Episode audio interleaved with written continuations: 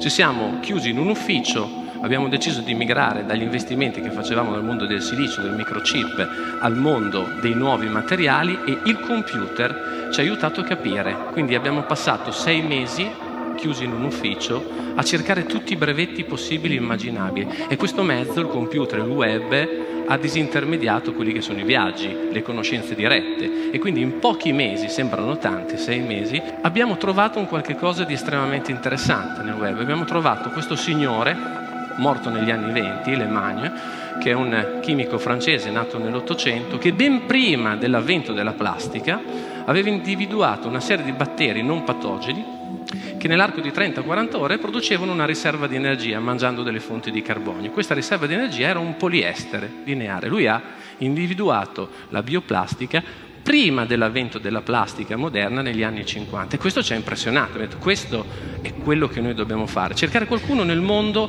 che avesse sviluppato qualcosa, che stesse sviluppando qualche cosa con i polidrossi alcanoati. Gli slogan di Bion sono due. Uno è vicino al logo da sempre, Turn off pollution, spegni l'inquinamento.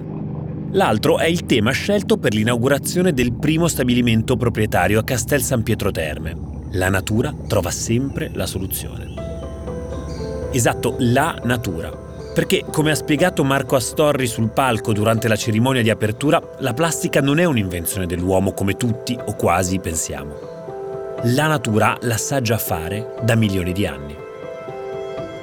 L'uomo si è limitato a scoprirlo, insomma è capitato. Per l'esattezza in Francia, nel laboratorio del chimico Maurice Lemoigne, responsabile del laboratorio di fermentazione e direttore della stazione agronomica Nord presso l'Institut Pasteur de Lille.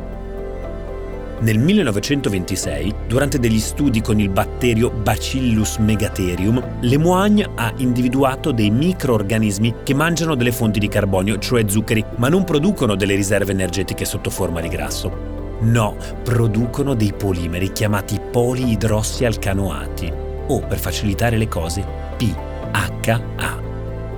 Mi spiego meglio. A differenza di noi esseri umani, che quando mangiamo zuccheri ingrassiamo, questi microorganismi sintetizzano al loro interno dei polimeri naturali, cioè una bioplastica che si presenta sotto forma di granuli e che può raggiungere anche il 90% della massa del batterio. Un processo che non dura settimane, ma circa 30-40 ore. Quindi un tempo tutto sommato accettabile se il risultato finale può salvare il mondo. Gli aspetti che interessano alla nostra storia sono fondamentalmente due. Il primo è che questi polimeri, questo PHA, è a base biologica e quindi naturale. Cioè è plastica, come quella prodotta dal petrolio, ma non è inquinante. È biodegradabile. Una differenza che costituisce sia il cuore dell'innovazione di Bion, sia il volano che ha portato la startup a valere più di un miliardo di euro. Ma è il secondo aspetto che più colpisce di tutta questa storia. E Bion non c'entra. La scoperta rivoluzionaria di Lemoigne è del 1926, quasi 30 anni prima che la plastica inquinante venisse creata. Un rarissimo caso in cui, ancora prima del problema, c'è già la soluzione, che però viene completamente ignorata. Verrebbe da chiedersi come mai nessuno, prima di Marco Astorri, abbia pensato di sviluppare commercialmente questa invenzione. Sono molte le risposte che si possono dare. Si può dire che quello era un altro mondo, che si doveva accelerare nel dopoguerra, che allora non si teneva conto dell'impronta ecologica delle nostre azioni, che il petrolio era abbondante, costava poco e che l'industria petrolchimica stava nascendo. Oppure si può dire che la plastica artificiale è sempre stata molto più facile ed economica da realizzare e che, con questo presupposto, nessuno avrebbe pagato un extra per dei prodotti in PHA. Insomma, banalmente non conveniva. Peccato però che ora, per via di ognuna di queste scelte, la plastica stia uccidendo il mondo.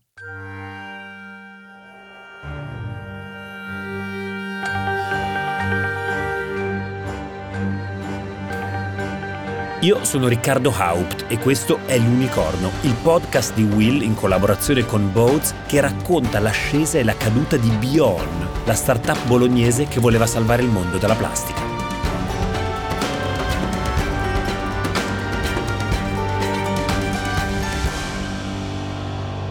Puntata 2. Il nuovo Natta.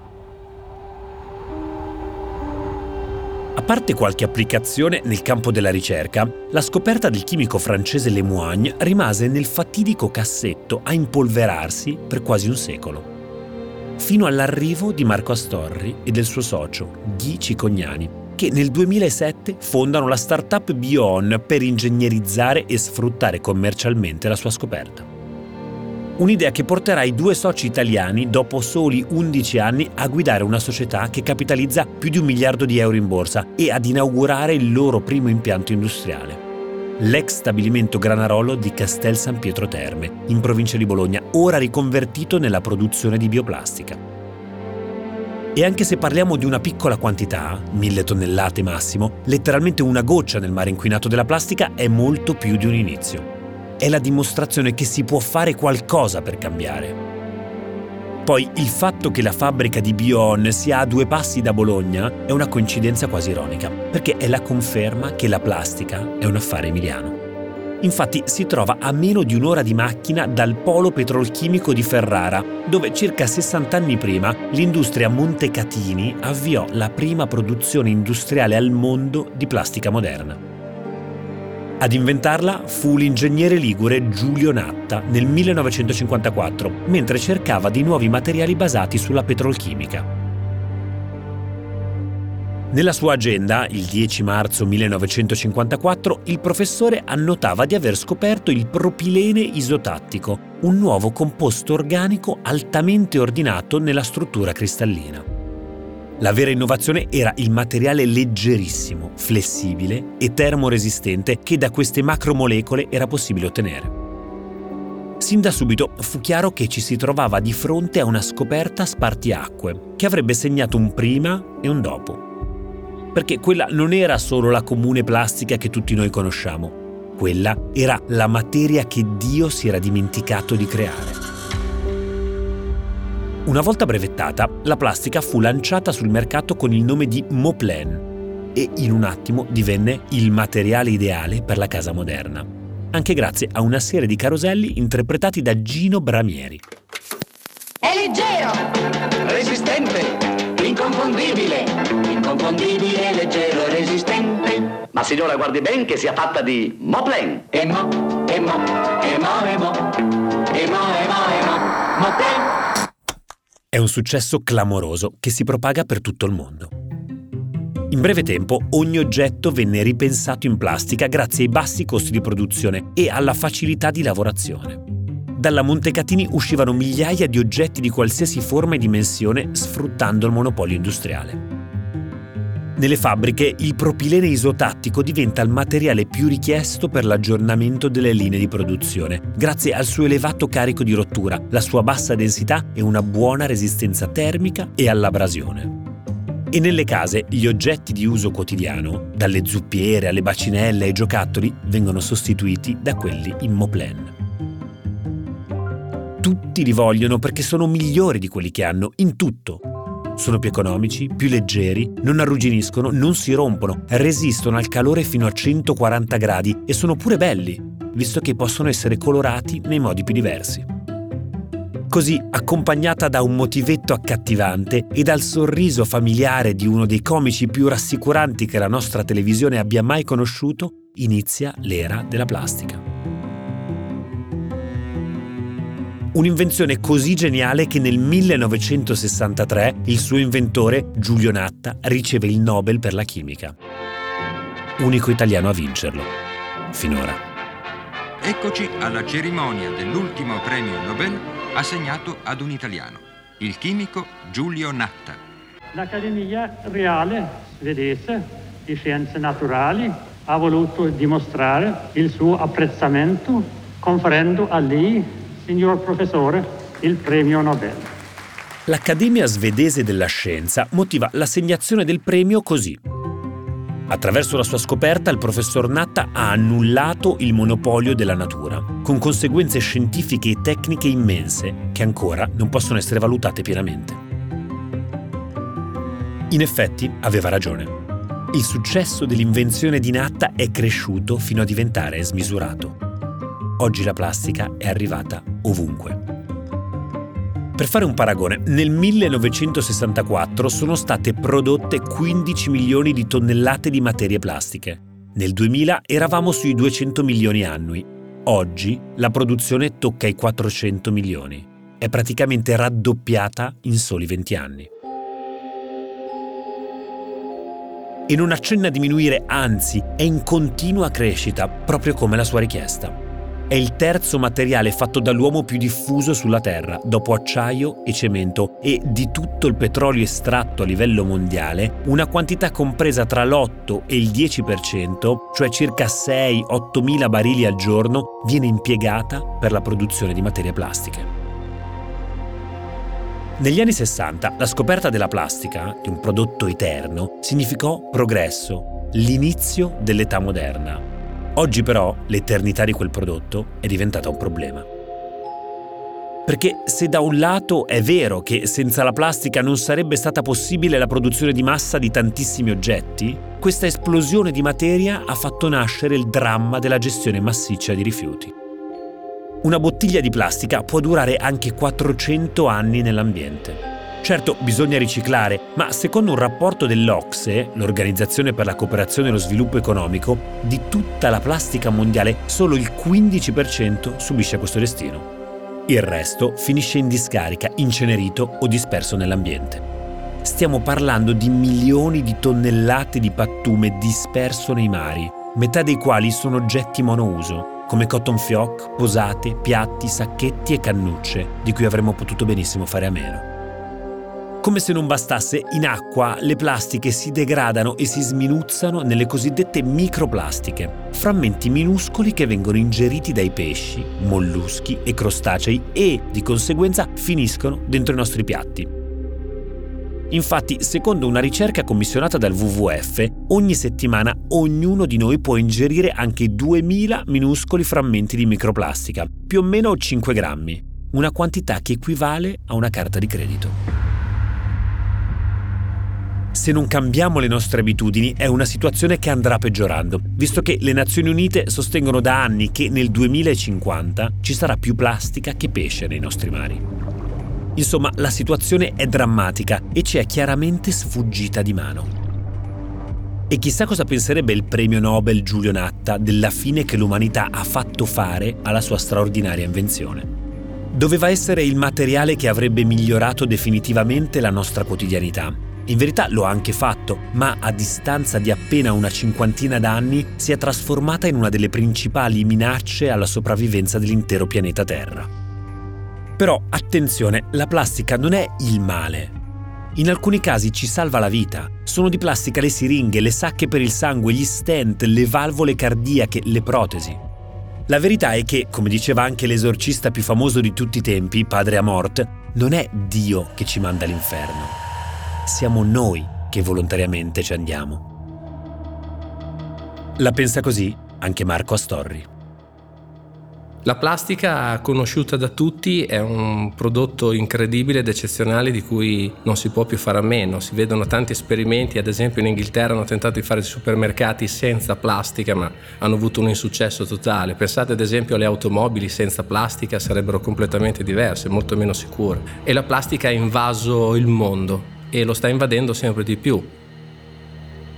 350 milioni di tonnellate prodotte e vendute ogni anno che diventeranno nei prossimi dieci anni un miliardo di tonnellate all'anno. In questo contesto, come Bion, la prima cosa che ho capito era che la plastica non poteva essere eliminata, però poteva essere sostituita. Doveva essere trovata una bioplastica che avesse le stesse caratteristiche della plastica ottenuta dal petrolio, ma che non facesse male alla natura. E quindi da questo punto di vista la mia ricerca, fin dai primi giorni dal 2007 si è concentrato sul trovare un tipo di biopolimero che la potesse sostituire egregiamente e che non generasse nessun problema per l'uomo e per la natura. La plastica ha trasformato in maniera così profonda la nostra quotidianità che la vita senza plastica sarebbe irriconoscibile e francamente inimmaginabile. Però serve un cambio di passo e anche abbastanza in fretta bisogna immaginare un futuro diverso, un futuro che è nelle mani di chi capirà come rendere il pianeta un posto migliore, di chi sarà in grado di riempire il mondo di una nuova plastica, biodegradabile naturalmente. Servirebbe un nuovo Natta, che in realtà è già nato ed ha fondato una startup, anche se nessuno nel mondo dei polimeri del 2007 lo sa ancora. La società è Bion e lui si chiama Marco Astorri.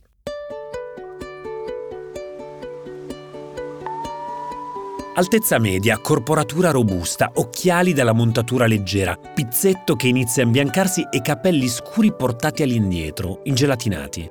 Un po' Gordon Gecko, il protagonista del film Wall Street interpretato da Michael Douglas, ma con un'aria molto più bonaria. Sarà anche per il suo rassicurante accento bolognese, o perché la sua credibilità non dipende tanto da grandi titoli sul curriculum, bensì dal successo che ha già avuto fondando e vendendo start-up. Prima di Bion, sempre insieme al suo socio e amico Ghi Cicognani, Marco Astorri aveva fondato una società di identificazione elettronica che si chiamava Lab ID. Attenzione, uso il presente perché la società è ancora attiva e con grandi risultati, tra l'altro. Attualmente è tra i leader europei nella fornitura della tecnologia definita Tag RFID, un acronimo inglese che sta per Radio Frequency Identification, identificazione a radiofrequenza. Per capirci, l'RFID è la tecnologia di cui sono dotate le carte di credito contactless. Sulla carta c'è un microchip, detto tag, nel quale sono inserite tutte le informazioni del titolare della tessera. Un lettore digitale, detto reader, le capta istantaneamente e comunica con la banca il prelievo del denaro, rendendo in pratica obsoleta la banda magnetica. Lo stesso procedimento vale per gli ski sugli impianti di risalita è l'Internet of Things, uno dei più importanti megatrend del settore tecnologico, in cui i tag RFID hanno rappresentato una delle prime modalità per unire il mondo fisico a quello online. E questo è un mercato in piena espansione in questi anni. Immaginate quali potevano essere le prospettive per una società in questo settore all'inizio del 2000. Ma nonostante ne fosse più che consapevole, Marco Astorri, vicepresidente esecutivo di LabID, nel 2006 decide di lasciare la società. E lo stesso fa Ghici Cognani, perché insieme hanno una missione da compiere. Del resto sono Batman e Robin, Bud Spencer e Terence Hill, Gianluca Vialli e Roberto Mancini. E se Marco Astorri è il sognatore, quello che azzarda, Ghici Cognani è la consapevolezza, quello con i piedi per terra. La loro relazione è unica. Si completano, insieme rappresentano il perfetto equilibrio. Se ne accorgono subito fin dal loro primo incontro, avvenuto in maniera del tutto casuale.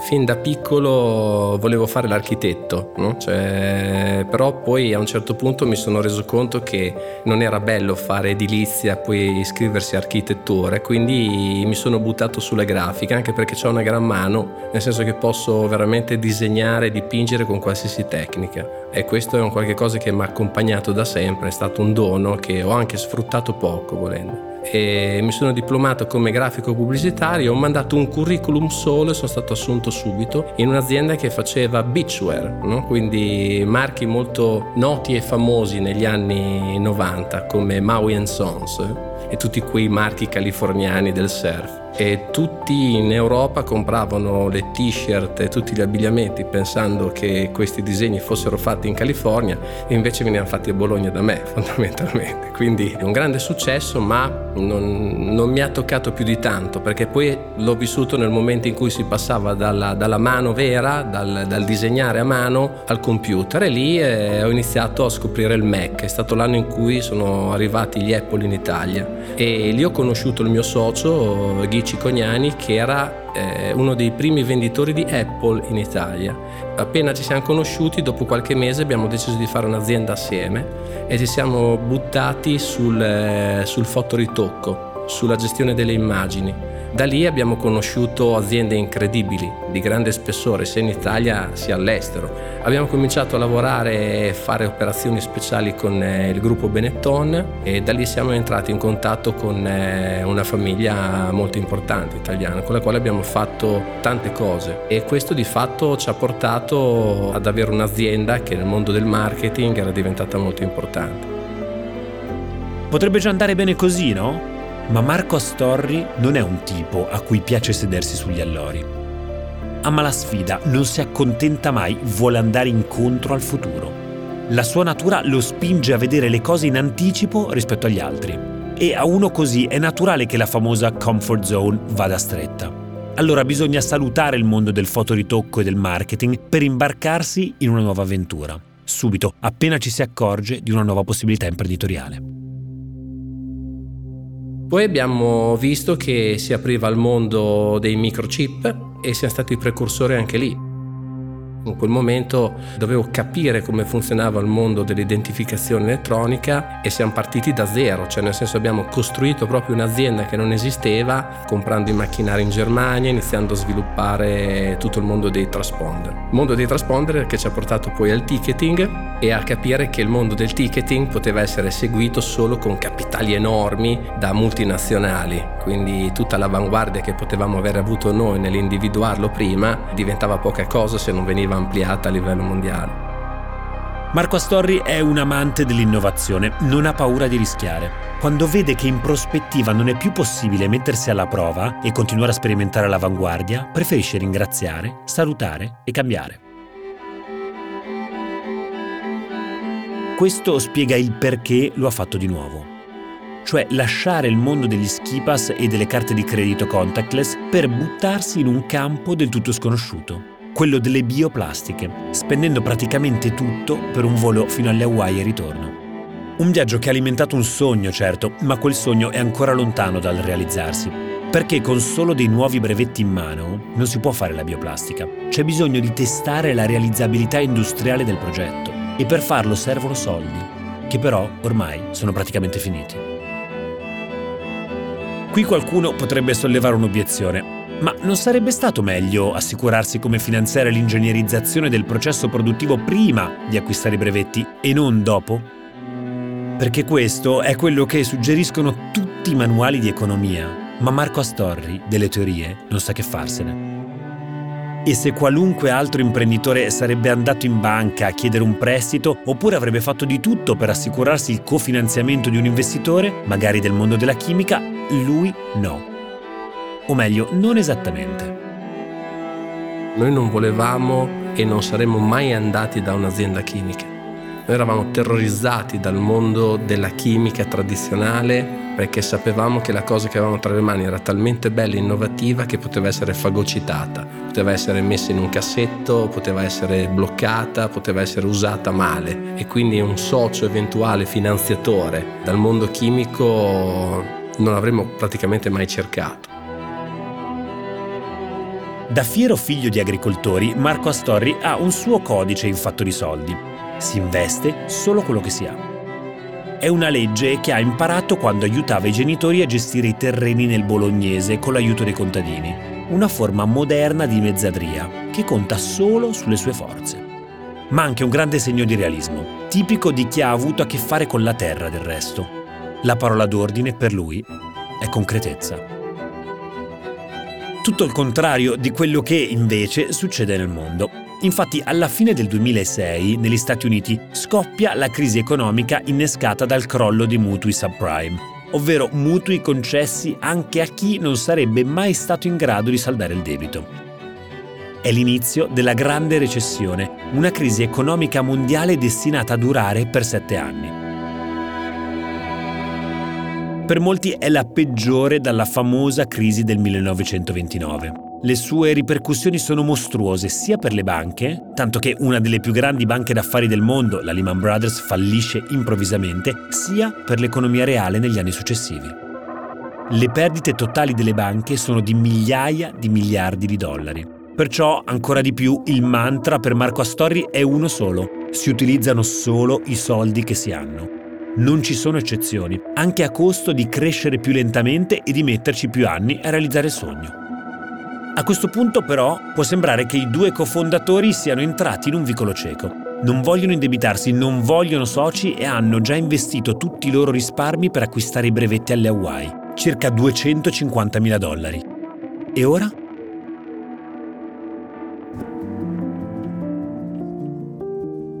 Ricordo ancora le parole di Federico Minoli, che è stato amministratore delegato della Ducati quando ha vinto il mondiale, no? Che ci ha studiato proprio nel dettaglio antropologicamente per vedere come avevamo fatto avere questo successo incredibile. E lui ancora oggi lo dice ridendo fa Marco guarda se tu facevi il business plan poi andavi da un'azienda o da una banca gli spiegavi che volevi rivoluzionare il mondo dei biopolimeri perché partevi da un batterio che sviluppava al suo interno il polimero e poi dopo questo era totalmente biodegradabile gli facevi vedere tutto l'escursus economico finanziario che magari ti dava anche ragione eccetera nessuno ti avrebbe finanziato quindi eh, l'innovazione è così, ci vuole anche un po' di coraggio e un po' di dimestichezza nell'avere le cose in mano al momento giusto. E quindi hai fatto bene ad andare a prendere prima i brevetti e poi dopo chiedere se c'era qualcuno che voleva finanziarti, perché se avessi fatto il contrario non ci saresti mai riuscito. Facile dire che Marco Astorri aveva ragione, col senno di poi ma non sono sicuro che in tanti avrebbero corso i suoi stessi rischi, anche perché, superato il primo step, bisogna concretamente capire come finanziare il secondo, e se fin qui è andato tutto bene, non è detto che sarà sempre così. Chi fa innovazione pura lo sa bene. Nonostante per molti sarebbe una situazione davvero stressante, per Astorri è tutto sotto controllo perché convivere con queste sensazioni è un qualcosa di innato per lui, di familiare e deriva sempre dalle sue origini. Lo spirito del rischio arriva dal mondo dell'agricoltura fondamentalmente, che è un mondo rischiosissimo, dove tu sei sempre a fare i conti col fatto che se non hai i soldi per fare l'assicurazione sul tuo raccolto, ti arriva una grandinata, ti distrugge tutto ed è molto legato alla fatalità delle cose, no? cioè, quindi tu fai comunque il tuo dovere, il tuo percorso giorno per giorno di fatica e sai che all'improvviso ci può essere qualche cosa al di sopra di te che ti impedisce di fare qualsiasi cosa. A quel punto ti chiedi perché non farla, no? Cioè, quindi devi tentare, per migliorare le cose devi cercare sempre di fare sempre un passo in più, con un'alta dose di rischio, che tutti cercano sempre di prevenire, ma che se vuoi fare innovazione non puoi prevenire.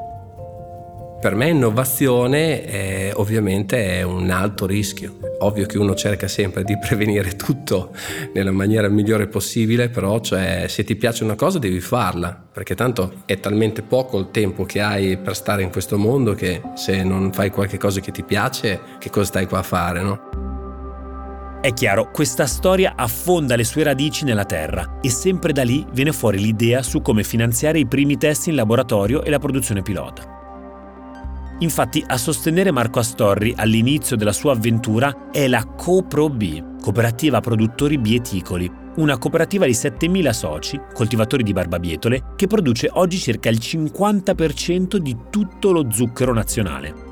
Loro avevano un problema e Marco Astorri ha la genialità per trasformarlo in una risorsa e chiudere un cerchio sarà la CoProB a fornire a BioOn le fonti di carbonio con cui ingrassare i batteri, che produrranno così la bioplastica. Tra l'altro non c'è bisogno neanche di andare troppo lontano, la loro sede è sempre vicino Bologna, per essere precisi a Minerbio. Un comune di neanche 10.000 abitanti che diventa la sede del primo laboratorio di BioOn, e tiene a battesimo la bioplastica che conquisterà il mondo e che, da questo momento, si chiamerà Minerv PH. Dall'Emilia con amore quel periodo, nel 2007-2008, c'era una grossissima crisi del mondo saccarifero, dello zucchero di produzione in Italia e in Europa e gli zuccherifici avevano bisogno di idee alternative per sfruttare i loro scarti. Abbiamo proposto ai tre zuccherifici italiani, a tutti, di finanziarci con 2 milioni di euro e tutti ci hanno detto subito di sì, cioè gli agricoltori hanno detto di sì, quindi avevano la visione. Poi ne abbiamo scelto uno e siamo andati avanti con quello per gli anni successivi. Quello che per la cooperativa era un costo da gestire, i residui della trasformazione delle barbabietole da zucchero, diventa invece una risorsa primaria per Bion. Si risolve così un problema per i produttori di zucchero che devono smaltire questo scarto. Diventa input di un nuovo ciclo produttivo. E in tutto questo Bion può sperimentare e fare ricerca finanziandosi allo stesso tempo. È l'economia circolare, il rifiuto diventa risorsa, creando un circolo virtuoso di intenti e di interessi, un'operazione win-win, come direbbero gli americani. Ma qui siamo in Emilia, regione dove il maiale è adorato come una divinità e la frase più diffusa è non si butta via nulla. Io la circolarità la conosco bene perché da piccolo andavo a espandere il- la merda delle mucche nei campi, quello che adesso chiamano economia circolare, cioè vuol dire gli agricoltori una volta non raccoglievano un cazzo di rifiuti, no? Cioè, cioè tutto veniva rimesso di nuovo nell'ambiente, lo riraccoglievi, lo usavi, lo rimettevi, era già eh, un'economia circolarissima. È stata spezzata quando è arrivata la plastica e gli altri prodotti, no? Quando pensiamo agli inizi delle aziende tech, pensiamo sempre a un gruppo di nerd che lavorano alla loro idea geniale in un garage, con il nome del loro futuro impero scarabocchiato su un cartone appeso al muro. Questo è diventato un elemento essenziale per le storie sulle start-up diventate corporation, quasi un cliché. I primi nomi che vengono in mente sono Apple, Google, Amazon, Microsoft, ma i primi che hanno dato il via a questo tipo di narrazione sono stati due ingegneri elettronici, Bill Hewlett e Dave Packard, a Palo Alto, in California, nel 1938. Oggi il garage al 367 di Edison Avenue, dove hanno fondato la HP, è diventato addirittura protetto come bene culturale. È il simbolo della moderna imprenditoria, perché è così che la Santa Clara Valley, a sud di San Francisco, è diventata la Silicon Valley. Ma qui non siamo mica in California, un garage non sarebbe il luogo giusto per iniziare. Siamo in campagna, vicino a Bologna, e allora si parte da un'ex conigliera trasformata in laboratorio. Lo scale up industriale è partito all'interno di una ex conigliera. L'ex conigliera ci è stata messa a disposizione da uno zuccherificio. Noi i danari che ci venivano dati eh, per i contratti, stiamo parlando comunque di milioni di euro, li abbiamo usati con una mentalità assolutamente contadina. Non ci siamo mai voluti indebitare perché volevamo essere protetti da un sistema che avrebbe potuto poi dopo imporci dei soci e quindi abbiamo usato un tipo di finanza che io chiamo medievale, nel senso che si spendevano solo i soldi che si avevano e quindi visto che l'alta tecnologia la puoi fare anche spendendo poco, ho conosciuto tante aziende nel mondo che avevano tanto denaro, poche idee e che poi dopo sono fallite. No? Quindi quando fai uno scale up industriale ti serve il giusto denaro e le giuste persone. E questo ha fatto sì che partissimo da un'ex conigliera che andava benissimo. Questa è la storia dei contrasti, ormai lo avete capito. E in questa storia persino una conigliera può diventare l'incubatrice dove trasferire a livello industriale i risultati ottenuti in laboratorio alle Hawaii. Tecnicamente questa fase si chiama scale up, ha un ruolo cruciale. È la sperimentazione preliminare che si conduce su un impianto di minori dimensioni per capire se il sogno di produrre pH su larga scala può diventare realtà oppure no. Durante una giornata tipo si fa ricerca e sviluppo, si produce materiale e si sperimentano applicazioni. Si testano e si scrivono brevetti. È ovvio, gli errori e le criticità sono all'ordine del giorno. Ogni risultato è un giro sul tagadà delle emozioni. Ma se la fortuna aiuta gli audaci, Marco Astorri è a credito sin dal momento in cui ha deciso di spendere tutti i suoi risparmi per buttarsi da neofita nel mercato dei biopolimeri con una crisi mondiale pronta a zannare. Perché in fondo per lui, figlio di contadini, ogni progetto è come una pianta, con dei tempi naturali di sviluppo, che solo al momento opportuno darà i suoi frutti. Servirà tempo, ma saranno dolci e abbondanti. Con una strategia sicuramente old fashion, Bion diventa una delle poche start-up al mondo capace di fare ricerca senza bruciare denaro, ma al contrario finanziandosi. Ma se fin qui sembra un piccolo miracolo della provincia italiana, in controluce già si intravede ciò che potrebbe diventare. Un unicorno che vuole dimostrare al mondo cosa può fare il suo corno magico. Manca solo l'occasione giusta, che però non tarda ad arrivare, su uno dei mensili di innovazione più famosi al mondo, tra l'altro. È un'opportunità unica, come quando devi battere il rigore decisivo in una finale mondiale. È un caso che sia toccato a te il compito di portare la tua nazione sul tetto del mondo, ma è anche vero che l'essere lì te lo sei guadagnato, preparandoti, faticando, lavorando tanto ogni giorno per focalizzarti su quell'obiettivo. Ecco, questo è un momento così. Potrebbe cambiarti la vita, come è successo a Fabio Grosso, che nel 2006 ci ha fatto vincere i mondiali a Berlino ma potrebbe anche trasformarti in un nuovo Roberto Baggio, uno dei più grandi calciatori al mondo, che però ancora oggi ripensa a cosa sarebbe successo se il rigore della finale di USA 94 lo avesse segnato. Ok, è già tardi per pensare a cosa sarà. Il momento è arrivato e bisogna seguire l'istinto. La palla sul dischetto per Bjorn è il numero 27 del magazine Wired, che nel maggio del 2011 arriva nelle edicole di tutta Italia. Il fischio dell'arbitro è il titolo in copertina, La fine della plastica. Ora è il momento solo di correre e calciare. E per Marco Astorri, un visionario imprenditore bolognese sconosciuto ai più, una sola cosa è certa. Da qui in poi, finalmente, cambierà tutto. E non è detto che sia un bene.